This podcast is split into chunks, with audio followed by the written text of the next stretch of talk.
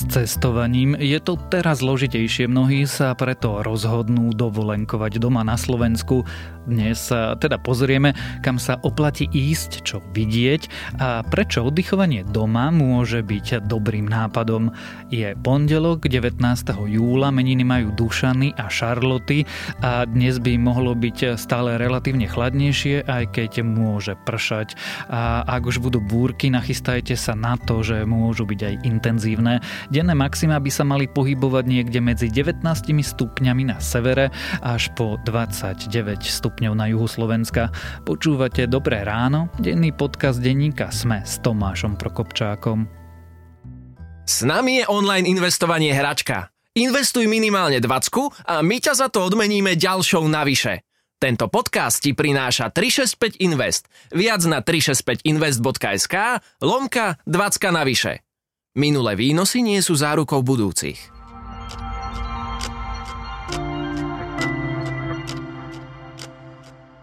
A teraz už krátky prehľad správ. Bývalý špeciálny prokurátor Dušan Kováčik sa mal chystať na detektor lži.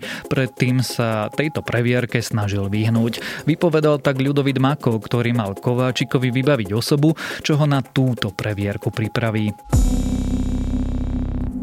Donášková služba Bistro.sk bude mať nového majiteľa. Vydavateľstvo Ringier Axel Springer ju predalo holandskej spoločnosti Just Eat Takeaway. Firma pôsobí na viacerých zahraničných trhoch, napríklad v Kanade, v USA či v Austrálii. Odhaduje sa, že hodnota transakcie sa pohybuje okolo 50 miliónov eur. U každého druhého pacienta, ktorého hospitalizovali v súvislosti s ochorením COVID-19 v Británii, sa objavili ďalšie komplikácie. Ukazuje to výskum v magazíne Lancet, ktorý sa pozrel na 70 tisíc pacientov z 300 britských nemocníc piatok Maďarsko oznámilo, že zavedie povinné očkovanie zdravotníkov proti covidu. Zároveň sa v krajine začne podávať aj tretia dávka vakcín, a to pre tých, ktorí sú najmenej 4 mesiace po druhej dávke. Amazóniu sme považovali za pľúca našej planéty. Nový výskum magazíne Nature ukazuje, že amazonský prales už vylučuje viac oxidu uhličitého, ako ho pohlcuje. Dôvodom sú rozsiahle odlesňovanie a klimatická zmena. A ak vás správy zaujali viac nových, nájdete na webe Deníka Sme alebo v aplikácii Deníka Sme.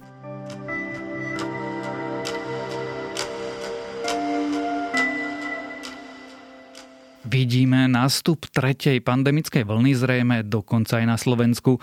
Odborníci preto už nejaký čas hovoria, že ak chceme dovolenkovať, najbezpečnejšie by bolo zostať doma, lenže kde doma? čo sa dá na Slovensku robiť, čo sú tie miesta, ktoré všetci nepoznajú a zároveň stoja za návštevu a kam sa vlastne vybrať, keď sa chce človek správať zodpovedne a zároveň niečo z dovolenky mať. Pýtať sa preto budem Jana Pala, ktorý v našom vydavateľstve práve pripravil veľkého sprievodcu po Slovensku Spektakulár Slovakia.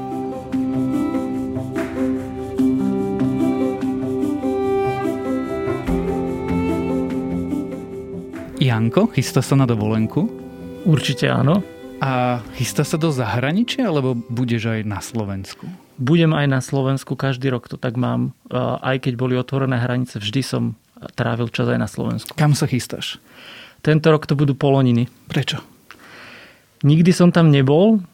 Kolegovia, ktorí pomáhali písať e, náš Bedeker, tam už boli a bola to pre mňa inšpirácia, lebo vyzerá, že to bude región, kde bude cítiť takéto meso, takú tú autenticitu od ľudí, e, ktorí ťa pustia domov a budú chcieť s tebou zdieľať ich život a to je asi pre mňa taká veľká hodnota momentálne pri cestovaní. Čiže keď eh, si vyberáš dovolenku, hľadáš eh, autentickosť, alebo čo sú tie, tie momenty, podľa ktorých sa rozhoduješ, eh, špeciálne na tom Slovensku, kam pôjdeš?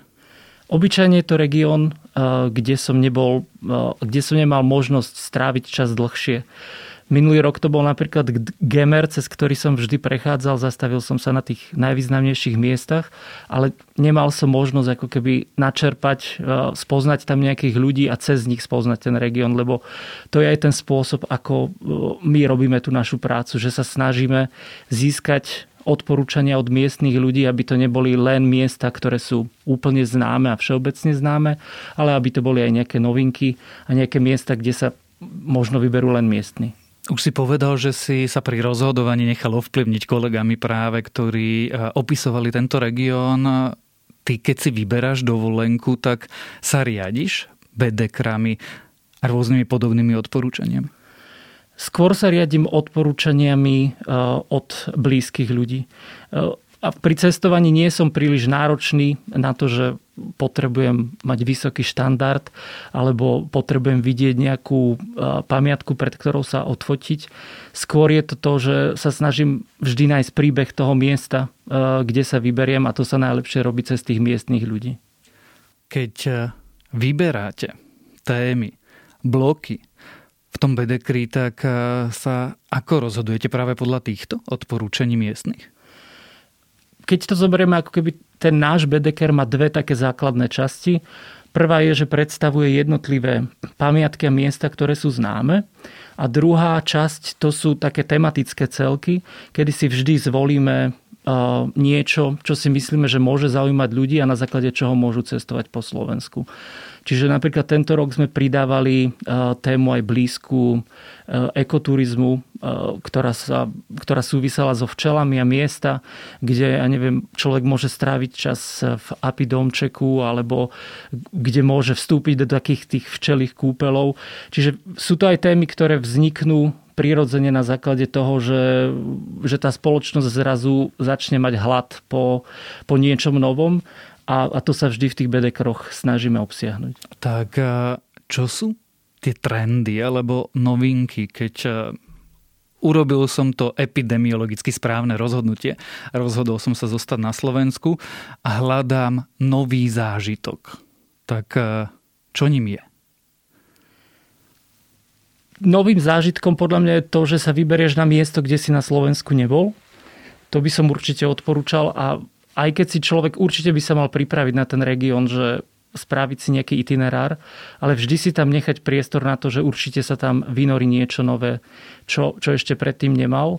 A hovorím, že snažiť sa vždy e, nájsť aj nejakého miestneho človeka. Ja to poviem na tom príklade tých polonín. E, existuje tam také občianské združenie, e, ktoré sa volá Objavte poloniny.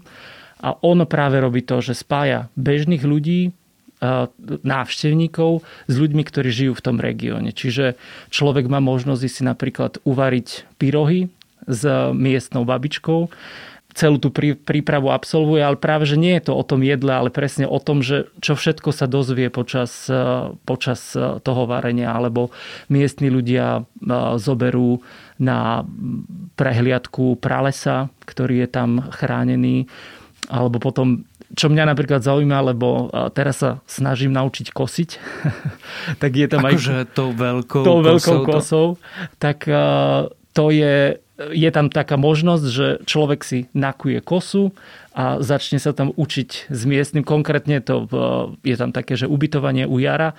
To je zase taký miestný nadšenec, ktorý má viacero takých kurzov, že má tam aj svoju pec, kde učí ľudí ako piesť chlieb. Má tam napríklad aj hlinenú pec a, a zase dá sa tam vyrobiť keramika, vypáliť si ju. Čiže je to, je to zase také niečo, čo človek len tak obyčajne nezažije na jednom mieste a to, to ma veľmi baví. Ako sa ja k takýmto ľuďom dostanem, pretože moja m, mm, asi prežitá predstava o dovolenke na Slovensku je, že tu bývam, tu je tá koliba, tu je ten vyprážaný syr a to je modrá značka, teraz budem 6 hodín kráčať, až dorazím na vrchol nejakého kopca. Nikdy mi nenapadlo, že ja sa môžem spojiť e, s nejakou pani, ktorá vyšíva, pletie alebo ma naučí e, robiť niečo s krauským mliekom asi najjednoduchšie sa snažiť spýtať v miestnom turistickom centre, aj keď ne, negarantujem to, že, že miestne turistické centrum vie o tom, ale to je ako keby najjednoduchší spôsob, cez ktorý sa dostať k týmto ľuďom. Ale čím ďalej v tých regiónoch fungujú práve takéto nejaké občianské komunitné centra, ktoré sa snažia nejakým spôsobom spájať ten región a prinášať e, niečo zážitkové. Viem, že napríklad aj na Horehroni funguje teraz kvázi ako keby taká cestovka, ktorá je založená na tom, že e, tam musíte prísť ale bez mobilu, aby ste zažívali ako keby tú atmosféru naplno, že aby ste neboli vyrušovaní ničím iným. Napokon v celom Bedekry sa snažíme o tom, aby pri tých jednotlivých témach mali ľudia konkrétne odporúčania. Nezmestí sa nám všetko, ale ide o to, aby mali tú prvotnú informáciu, mali tú prvotnú skúsenosť, vedeli zažiť si, ako to vyzerá, takúto nejakú atrakciu e, prežiť a potom už ďalším hľadaním určite aj v ďalších rokoch nájdu ďalšie miesta. Teda verím, že aj my budeme schopní prinášať, a, a to je našim cieľom, prinášať vždy aj nejaké nové informácie. Hovoril si o Poloninách, spomenul si Hore Hronie. Ty máš také nejaké obľúbené miesta, takéto skryté poklady, o ktorých široká verejnosť zatiaľ príliš nevie, ale ak by si mal povedať, kde tí ľudia majú ísť, tak ukážeš tým smerom. Ak by som vychádzal len ako keby zo svojej osobnej, svojho osobného pocitu, tak ja som z Oravy a veľmi rád mám Oravu. A pre mňa je ako keby takou veľmi zaujímavou trasou, e, ktorú vybudovali e, na bývalej železničnej trati, ktorá spájala Slovensko s Polskom. Vybudovali tam cyklotrasu, ktorá je nenáročná, čo je výhoda, nechodia tam žiadne auta, čiže je to celkom bezpečné. A ja si to vždy kombinujem tak, že dám si taký nejaký 20 kilometrovú trasu na polskú stranu, tam sa okupujem v akvaparku a zase sa vrátim späť. Čiže to je napríklad taká moja vychytávka, že ktorú som už absolvoval asi 10 krát, ale vždy sa teším na to, že keď idem na Oravu, že, že si spravím takýto relax. Ale potrebuješ byť e, dva týždne po druhej dávke očkovania a zaregistrovať sa na jej hranicu momentálne. Momentálne áno. A e, kebyže beriem napríklad, že aj v takom meste, ako je Bratislava, zase ja mám, e, našiel som si cestu e, k vínu práve kvôli tomu, že aj v Bratislave e, prevádzkujeme taký komunitný vinohrad. A veľa ľudí nevie, že priamo v Bratislave pri, na hlavnom námestí je Národný salón vín, kde každý rok sa robí to, že sa sledujú súťaže a body zo súťaží vinárov a potom tých najlepších 100 vín sa každý rok umiestniť do tohto národného salónu vín a človek tam môže prísť na otvorenú degustáciu, kedy má k dispozícii, myslím, že ten najvyšší program je taký, že človek si zaplatí nejakých 20 eur a má k dispozícii nejakých 80 eh, vzoriek tých najlepších slovenských vín. A čo je výhoda, že sa tam dá vrácať, že eh, každý rok sa to obmienia. Takže to je tiež také miesto, možno, že veľa ľudí o ňom nevie, hľadá, že, že kde by mohlo čo ochutnať a to je, to je tiež super. A pritom si stále v Bratislave, aj keď pri týchto teplách na Orave predsa len je o nejakých 6 až 10 stupňov chladnejšie. Hlavne v noci. To je asi najväčšia výhoda, že v noci je tam vždy pod 20 a to pomôže. Ja som človek, ktorý nechce kráčať úplne ďaleko. Má rád nejaký štandard základných služieb, ale zase mu neprekáža vidieť nejaké dejiny, kde by som sa mali spozrieť. Ak hovoríme o histórii, keď to takto vnímame, keď, keď zase vychádzam z tých miest, ktoré som navštívil, pre mňa ako keby z takých tých múzejných expozícií bol zaujímavý, bola zaujímavá expozícia Košického zlatého pokladu. Opäť, že človek nečakal, že také množstvo zlata ho zrazu uh, obklopí a minci, keď vošiel do toho trezoru v Košiciach. Takže to je ako keby jedno z miest. Čo bolo pre mňa prekvapením, napríklad akým vývojom prešiel hrad v Starej Ľubovni. Že keď som tam bol približne pred nejakými 15 rokmi, tak som to bral skôr za takú e, zrúcaninu s pár figurínami a to bolo všetko ale za tých 15 rokov sa podarilo obnoviť viacero, e, viacero častí toho hradu a e, vniesť tam aj také interaktívne prvky, čiže to bolo pre mňa taký, taký zaujímavý počin. A, a v rámci Bratislavy zase, keby povieme, tak príjemným prekvapením je Mestské múzeum Bratislavy, ktoré je tiež takým ako keby už modernejším e, múzeum. To je ako keby z takých tých historických vecí asi asi čo mňa prekvapilo osobne. Jasné, že hrady sú miesto, kde sa najlepšie uh, nájde história, ale toto sú také špecifickejšie možno miesta.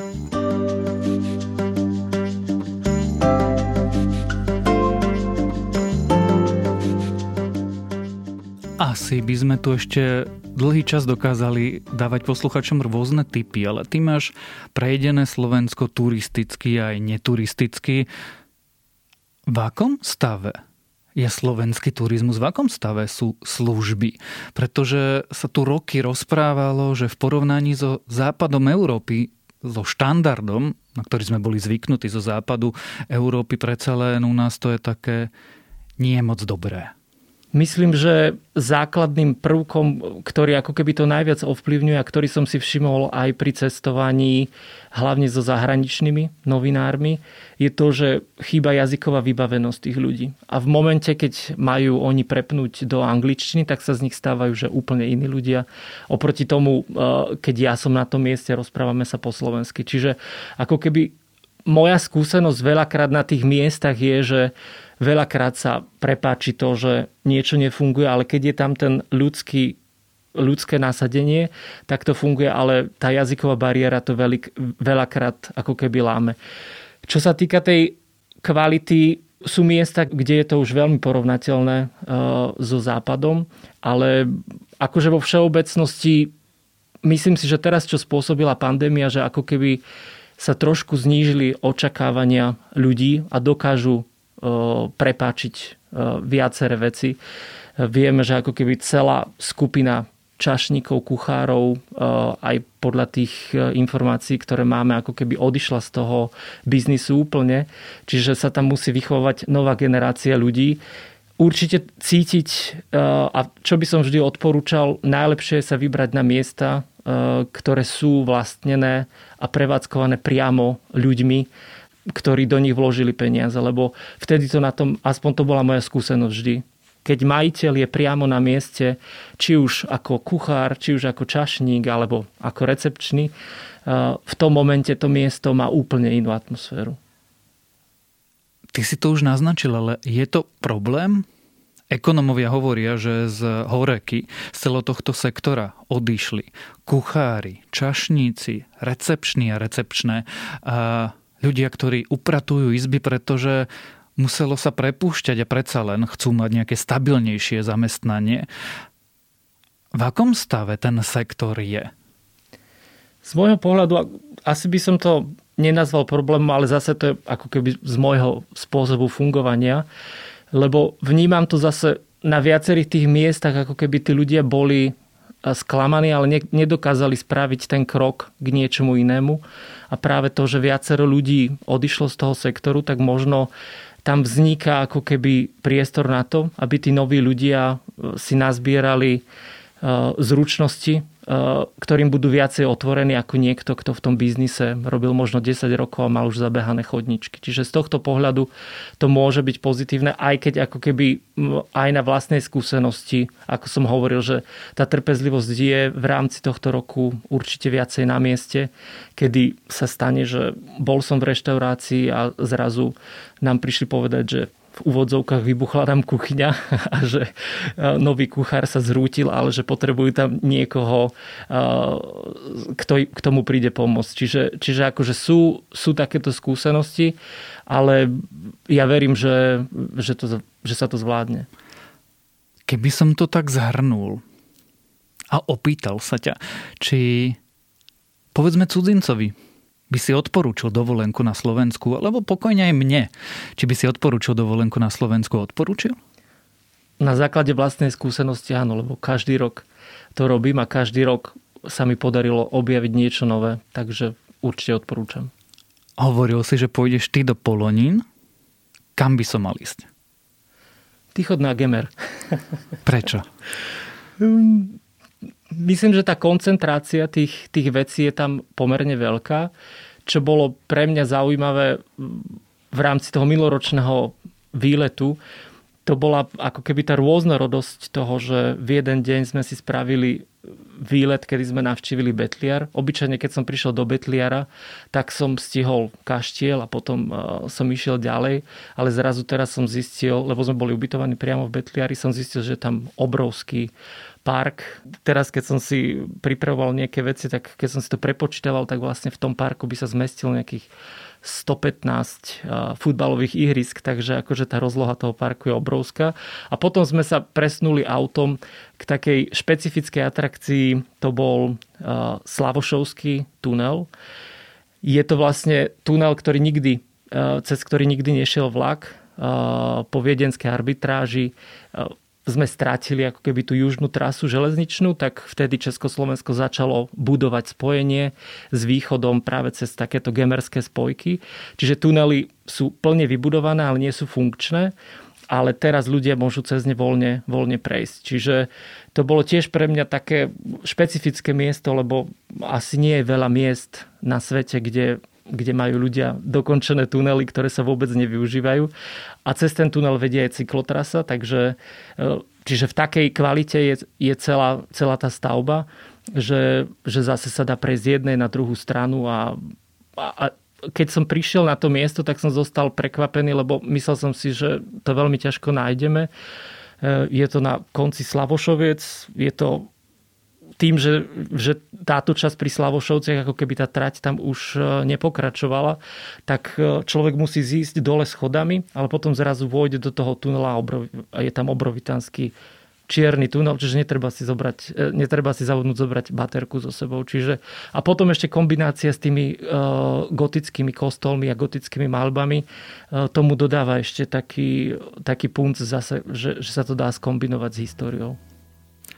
No vidíte, ak sa teda obávate dovolenky v zahraničí, alebo obávate sa, aké pravidlá budú platiť, keď sa budete z dovolenky v zahraničí vraciať, dovolenka na Slovensku je dobrý nápad. A práve o nej sme sa rozprávali s Jánom Palom. S nami je online investovanie hračka. Investuj minimálne 20 a my ťa za to odmeníme ďalšou navyše. Tento podcast ti prináša 365 Invest. Viac na 365invest.sk lomka 20 navyše. Minulé výnosy nie sú zárukou budúcich.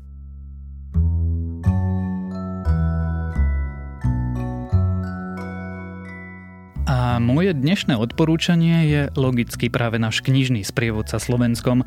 Bedeker Slovensko sprievodca nájdete v knihkupectvách alebo v našom e-shope na adrese obchod.petitpress.sk. Ak si knihu objednáte online, môžete dokonca čosi vyhrať. A to je na dnes všetko. Majte pekný štart do nového týždňa a dávajte na seba pozor. Počúvali ste Dobré ráno, denný podcast denníka Sme s Tomášom Prokopčákom.